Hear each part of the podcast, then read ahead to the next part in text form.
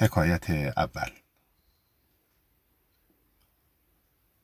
مسافر در نیویورک است.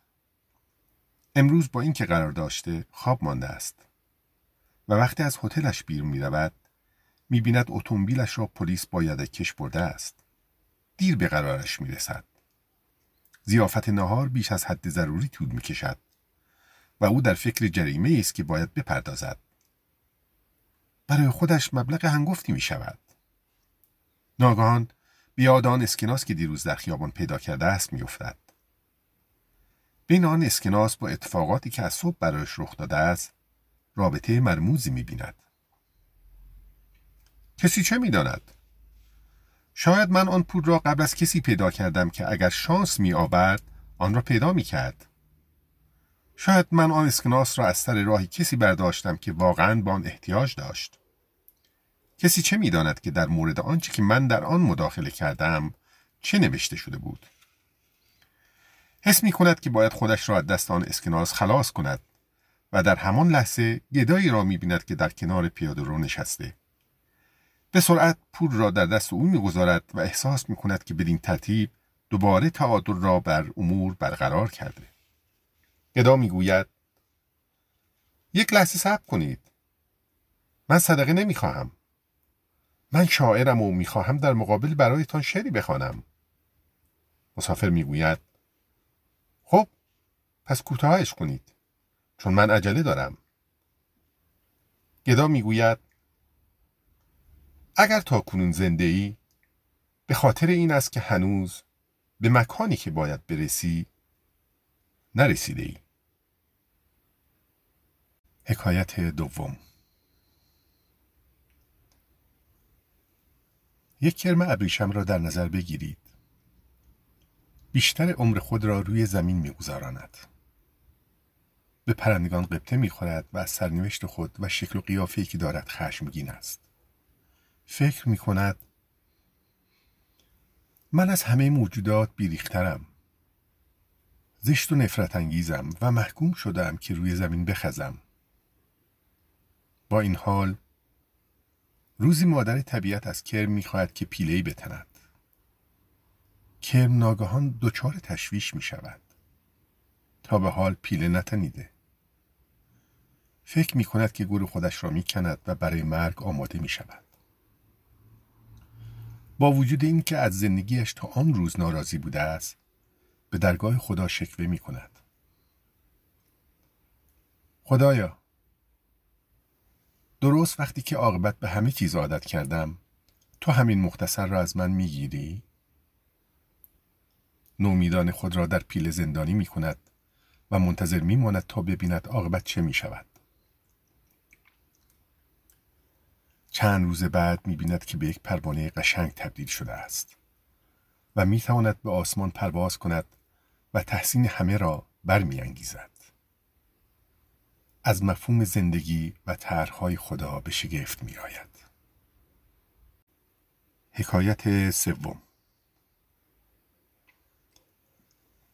بیگانه ای به سراغ پدر روحانی رئیس سومعی سکتا رفت و به او گفت من می‌خواهم زندگیم را بهتر کنم اما نمی‌توانم جلو افکار گناه آلودم را بگیرم. پدر روحانی متوجه باد تندی شد که در بیرون میوزید. و به بیگانه گفت اینجا خیلی گرم است در این فکرم که آیا شما می توانید قدری از باد بیرون را بگیرید و به اینجا بیاورید تا اتاق خنک شود؟ بیگانه گفت این کار غیر ممکن است. پدر روحانی پاسخ داد به همین ترتیب غیر ممکن است که از فکر اموری که خدا از آنها خوشش نمی آید اجتناب کنید. اما اگر بدانی چطور به وسوسه ها نبگویی هیچ آزاری به تو نمی رسانند. حکایت چهارم استاد می‌گوید اگر لازم است تصمیمی گرفته شود بهتر است این تصمیم را بگیرم و پیامدهای آن را هم بپذیرم. از قبل نمی‌توان فهمید که این پیامدها چه خواهد بود. هنرهای فالبینی و طالبینی هرگز نه برای پیشگویی آینده بلکه به منظور مشورت پدید آمده است. فالبینان اندرزهای خوبی در چنته دارند اما از قدرت چندانی برای غیبگویی برخوردار نیستند. در یکی از دعاهایی که عیسی مسیح به ما آموخته چنین آمده است. هرچه خدا بخواهد همان شود. زمانی که خواست او بر این است که مشکلی در پیش پای ما قرار گیرد راه حلش را هم به ما ارائه می دهد. اگر فال بینان می توانستند آینده را از پیش ببینند هر یک از آنان ثروتمند و کامیاب بود و همسری برای خود داشت.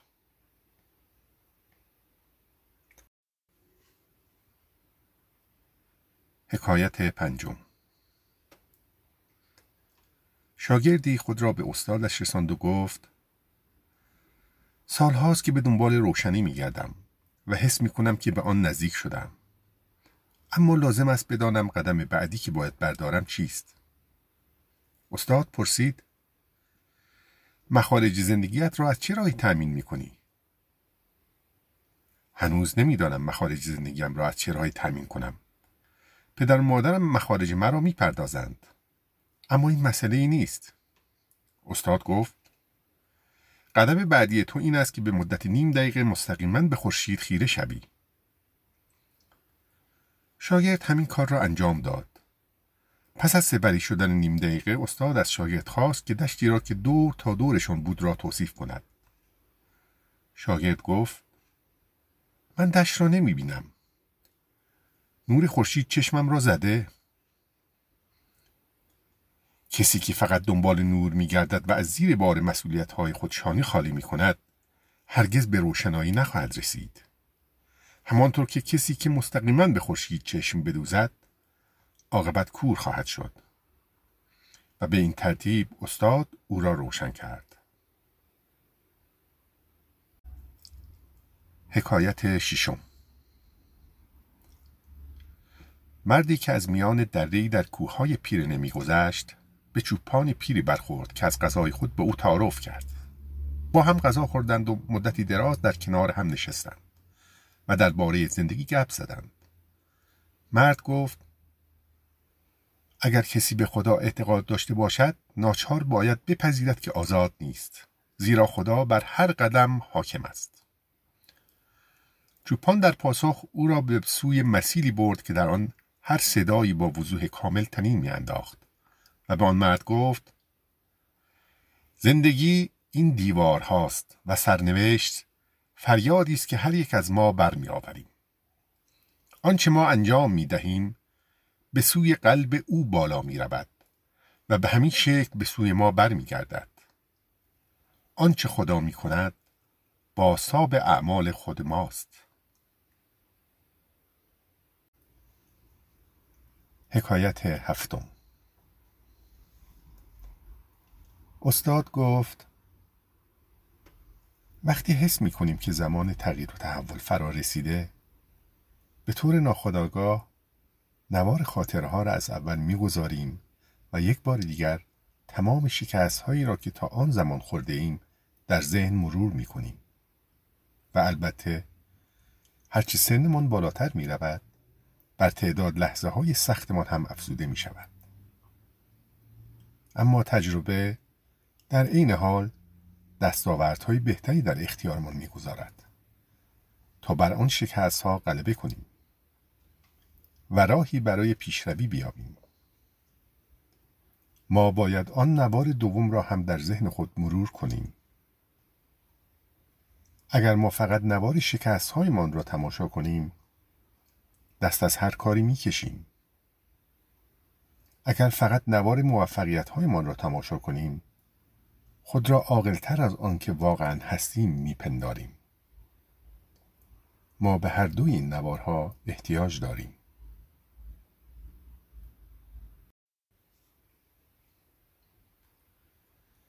حکایت هشتم.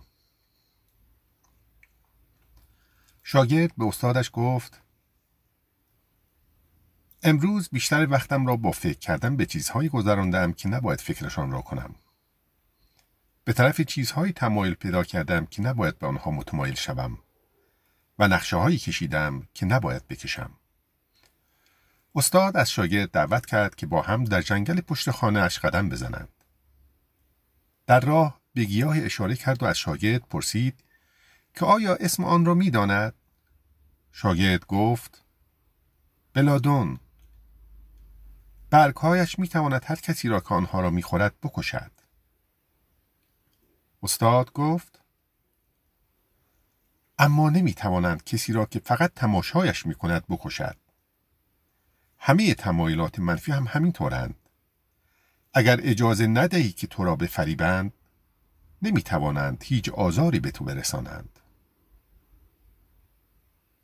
حکایت نو یک سلسله کوه بین فرانسه و اسپانیا کشیده شده. در یکی از این کوه ها دهکده به نام آرگلس قرار دارد. در آن دهکده تپه است که به طرف دره سرازیر می شود. هر روز بعد از ظهر پیرمردی از آن تپه بالا می رود و پایین می آید. نخستین بار که مسافر به آرگلس رفت این را نمی‌دانست. در سفر دوم متوجه شد که در راه به آن پیرمرد برمیخورد. مسافر هر بار که به آن دهکده می‌رفت به جزئیات بیشتری از وجود آن مرد توجه می‌کرد. لباسش، کلاه برش، اسایش، عینکش. این روزها هر بار که مسافر به فکر آن دهکده میافتد آن پیرمرد را هم به خاطر میآورد. هرچند که پیرمرد از این موضوع خبر ندارد. مسافر تا به حال فقط یک بار با آن پیرمرد حرف زده است. او به شوخی به آن پیرمرد گفت شما فکر می کنید که خدا در این کوههای زیبای دور ماست؟